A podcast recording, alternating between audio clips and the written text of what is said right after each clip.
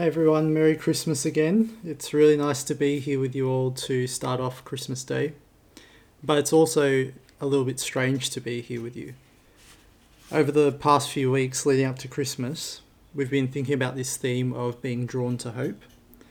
The Magi, or the wise men as they're sometimes called, were drawn from the east to an unimportant town in an unimportant region, uh, guided by a star.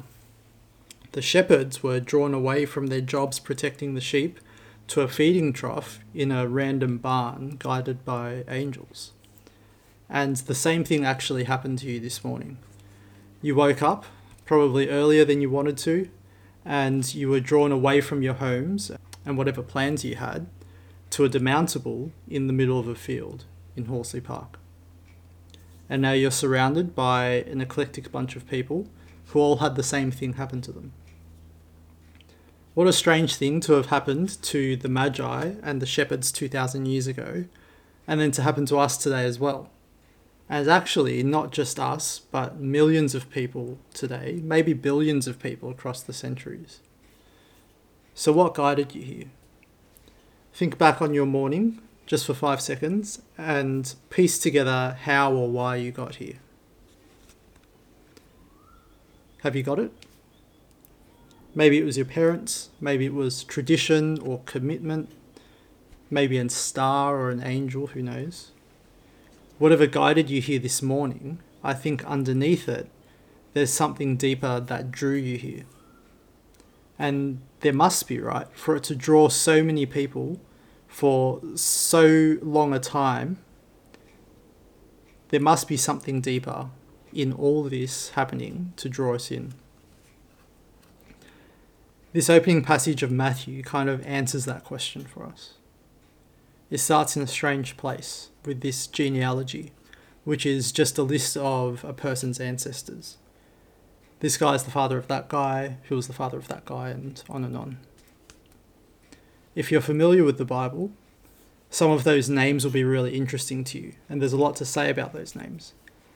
But the most important thing that helps us understand why we've all been drawn here today is summarized for us at the end of the list. There were 14 generations from Abraham to David, 14 from David to the exile, and 14 from the exile to the Messiah. Abraham was given a promise that he would become a great nation. Then there were 14 generations until David was given a promise that the kingdom of his descendant would last forever. And then there were 14 generations until the exile, which was when the Israelites were conquered and taken as captives to Babylon. And during the exile, in their lowest moment as a nation, there was a promise given that God wouldn't abandon them and that one day they'd return to their land.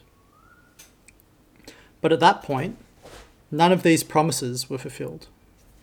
They all kind of happened in part, in some way, but they weren't fulfilled it looked like God's promises meant nothing. And it was like that for 14 more generations until the time of the Messiah, which is a title um, of Jesus. So when we get to Jesus in verse 18, the question is is this another unfulfilled promise, like the promise to Abraham, or the promise to David, or the promise in the exile? Or is this Messiah something else? When we read the story of his birth, the whole situation is chaotic. His mother Mary is betrothed to Joseph, but they're not yet married. So when it's discovered that Mary is already pregnant, the betrothal, the promise between the two, falls apart. And Joseph, it seems according to custom, is going to divorce her. But he's a kind man. So he was planning to do the divorce quietly because he didn't want to disgrace her in public. So basically, it looks like it's going to be another failed promise. But before Joseph goes through with the divorce, an angel from God appears in his dream and says, Don't do what you were planning to do. Don't be afraid to continue with the marriage, because the son she carries is born of the Holy Spirit. So this whole situation is chaotic, but this baby to be born is, hum- is somehow not from infidelity, He didn't come from a broken promise. Verse 20 somehow he's born of the Holy Spirit, he's born of God.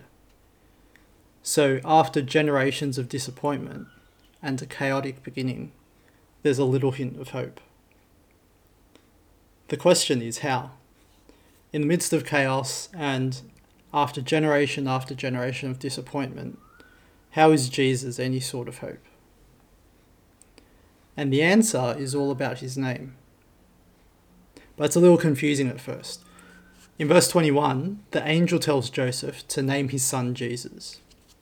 But in verse 23, God's words spoken by the prophets say, You should name him Emmanuel, which means God with us. And then in verse 25 it says, Joseph did exactly what he was told, and he named him Jesus. So it says, Name him Jesus, name him Emmanuel, and Joseph did what he was told and named him Jesus. It's confusing, but by not being named Emmanuel, he actually gives us more hope than if he were named Emmanuel. In verse 22, Matthew tells us that all of this happened, all of the chaos in his conception, and maybe also all these generations of disappointment, all happened for this moment, so that God's words would be fulfilled. And he quotes from the book of Isaiah, which was written about 800 years before Jesus was born, where God said, that there would one day be a son born of a virgin, and he would be named Emmanuel, which means God with us. Basically, it's the hope that God wouldn't abandon his people, and the sign of that would be that this son comes. And actually, not many years after that prophecy, 800 years ago, there was a child born, and he was named Emmanuel. And at the time, it actually showed the people of God that God was with them. But now Matthew quotes this prophecy again, 800 years later, 800 years after it was actually fulfilled. And he quotes it with the birth of Jesus. And what he means to say is that what happened 800 years ago when a child was born and named Emmanuel and God was with his people, what happened then was just a precursor for the real meaning of the prophecy. It's not that a child will be named Emmanuel, but that a child, despite what is named, will be called Emmanuel by everyone because he will actually be God with us, God in the flesh. So even though Jesus is named Jesus and not Emmanuel, he fulfills the prophecy of the child named Emmanuel because he is actually God with us. So, after generations of disappointment and of unfulfilled promises, the hope that Jesus brings is the fulfillment of all the promises that have been left unfulfilled the one to Abraham, the one to David, the one in the exile. And as we go on in the book of Matthew, we actually see how he fulfills all those promises. But for today, as we sit together and celebrate his birth, we're really celebrating the hope that he brings to a chaotic and disappointed world. Christmas, even in the wider non Christian secular culture, has taken on this kind of aura of being a hopeful time. And I think that's what we kind of need at the end of the year. But these few years have been tough. And actually, every year is kind of tough, even the good years. They're more filled with chaos and disappointment than we'd like them to be. And so, when there's hope, even just a glimpse of hope, we get drawn to it. And that's why I think we and billions of people across time are all drawn together in this Christmas period. Whether we know it or not, underneath the things that might have guided us here, like tradition or commitment or whatever, the thing that drew us here was Jesus, because he's the symbol and the reality of hope. And we're all drawn to hope.